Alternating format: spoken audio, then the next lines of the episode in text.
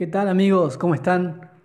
Estoy sentado en mi oficina, tengo un momento para descansar de las actividades y dije, vamos a armar un nuevo programa y vamos a continuar con la lectura de la carta de Pablo a los romanos, así que eh, vamos a avanzar desde el capítulo 3, versículo 21, y vamos a encontrar lo que la Biblia dice acerca de la justicia que es mediante la fe. Comencemos.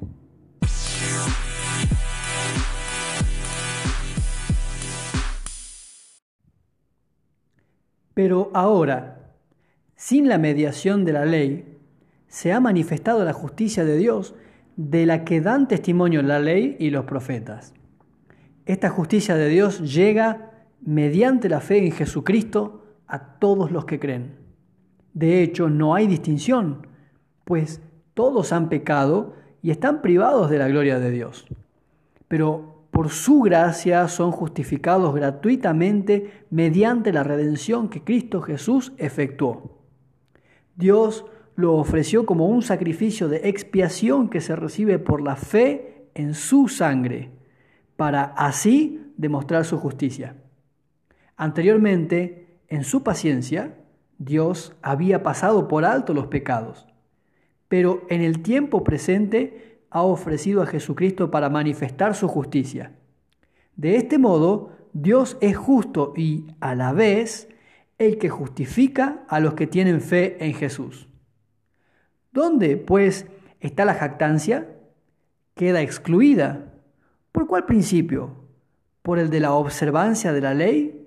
No, sino por el de la fe porque sostenemos que todos somos justificados por la fe y no por las obras que la ley exige. ¿Es acaso Dios solo Dios de los judíos? ¿No lo es también de los gentiles? Sí, también es Dios de los gentiles, pues no hay más que un solo Dios. Él justificará por la fe a los que están circuncidados y mediante esa misma fe a los que no lo están. ¿Quiere decir que anulamos la ley con la fe? De ninguna manera. Más bien, confirmamos la ley. Entonces, ¿qué diremos en el caso de nuestro antepasado Abraham? En realidad, si Abraham hubiera sido justificado por las obras, habría tenido de qué jactarse, pero no delante de Dios. Pues, ¿qué dice la Escritura? Le creyó Abraham a Dios y esto se le tomó en cuenta como justicia. Ahora bien, cuando alguien trabaja, no se le toma en cuenta el salario como un favor, sino como una deuda.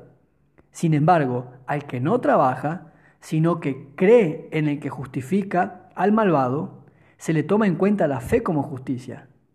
David dice lo mismo cuando habla de la dicha de aquel a quien Dios le atribuye justicia sin la mediación de las obras. Dichosos aquellos a quienes se les perdonan las transgresiones y se le cubren los pecados. Dichoso aquel cuyo su pecado el Señor no tomará en cuenta. ¿Acaso se ha reservado esta dicha solo para los que están circuncidados? ¿Acaso no es también para los gentiles? Hemos dicho que a Abraham se le tomó en cuenta la fe como justicia. ¿Bajo qué circunstancias sucedió esto? ¿Fue antes o después de ser circuncidado? Antes y no después. Es más, cuando todavía no estaba circuncidado, recibió la señal de la circuncisión como sello de la justicia que se le había tomado en cuenta por la fe. Por tanto, Abraham es padre de todos los que creen, aunque no hayan sido circuncidados, y a estos se les toma en cuenta la fe como justicia. Y también es padre de aquellos que, además de haber sido circuncidados, siguen las huellas de nuestro padre Abraham, quien creyó cuando todavía era incircunciso. En efecto, no fue mediante la ley como Abraham y su descendencia recibieron la promesa de que él sería heredero del mundo, sino mediante la fe, la cual se le tomó en cuenta como justicia. Porque si los que viven por la ley fueran los herederos, entonces la fe no tendría ya ningún valor y la promesa no serviría de nada. La ley, en efecto, acarrea castigo, pero donde no hay ley, tampoco hay transgresión. Por eso la promesa viene por la fe, a fin de que por la gracia quede garantizada para toda la descendencia de Abraham. Esta promesa no es solo para los que son de la ley, sino para los que son también de la fe de Abraham, quien es el Padre que tenemos en común delante de Dios. Tal como está escrito, te he confirmado como Padre de muchas naciones. Así que Abraham creyó en el Dios que da vida a los muertos y que llama las cosas que no son como si ya existieran. Contra toda esperanza, Abraham creyó y esperó, y de este modo llegó a ser padre de muchas naciones, tal como se le había dicho. Así de numerosa será tu descendencia.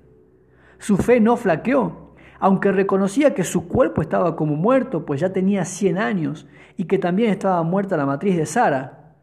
Ante la promesa de Dios, no vaciló como un incrédulo, sino que se reafirmó en su fe y dio gloria a Dios, plenamente convencido de que Dios tenía poder para cumplir lo que había prometido. Por eso se le tomó en cuenta su fe como justicia. Y esto de que se le tomó en cuenta no se escribió solo para Abraham, sino también para nosotros. Dios tomará en cuenta nuestra fe como justicia, pues creemos en aquel que levantó de entre los muertos a Jesús nuestro Señor.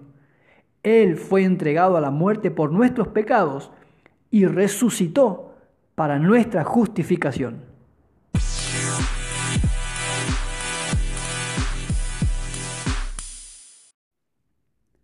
Bueno, chicos, chicas y los no tan chicos que también están escuchando, estamos leyendo estos capítulos de la carta a Romanos que son reveladores en cuanto a la culpabilidad del hombre, a cómo es el juicio de Dios, cuál es la función de la ley y cuál es la incapacidad de la ley también. Y es bueno recordar que la Biblia es inspirada por Dios y tiene el poder para cambiarnos y para renovarnos en nuestro espíritu. Qué bueno que podamos tener tiempo no solo para leerla, sino también a través de estos recursos escucharla y meditar en esto. Mientras vas en el colectivo o estás en alguna actividad en tu casa o en tu trabajo, te felicito y te aliento para que sigas dándole lugar en tu vida a la palabra de Dios que trae estas cosas tan maravillosas para nosotros. Una vez más quiero invitarte a que nos visites en nuestro blog, teologia1000.blogspot.com.ar, también en las redes sociales, Facebook e Instagram, nuestra fanpage Teología para Millennials en Facebook y si no con mi nombre personal, Lucas Torres, en las redes sociales. Espero encontrarte en el próximo podcast para que sigamos compartiendo juntos la palabra del Señor. Que tengas una hermosa jornada. Chau, chau.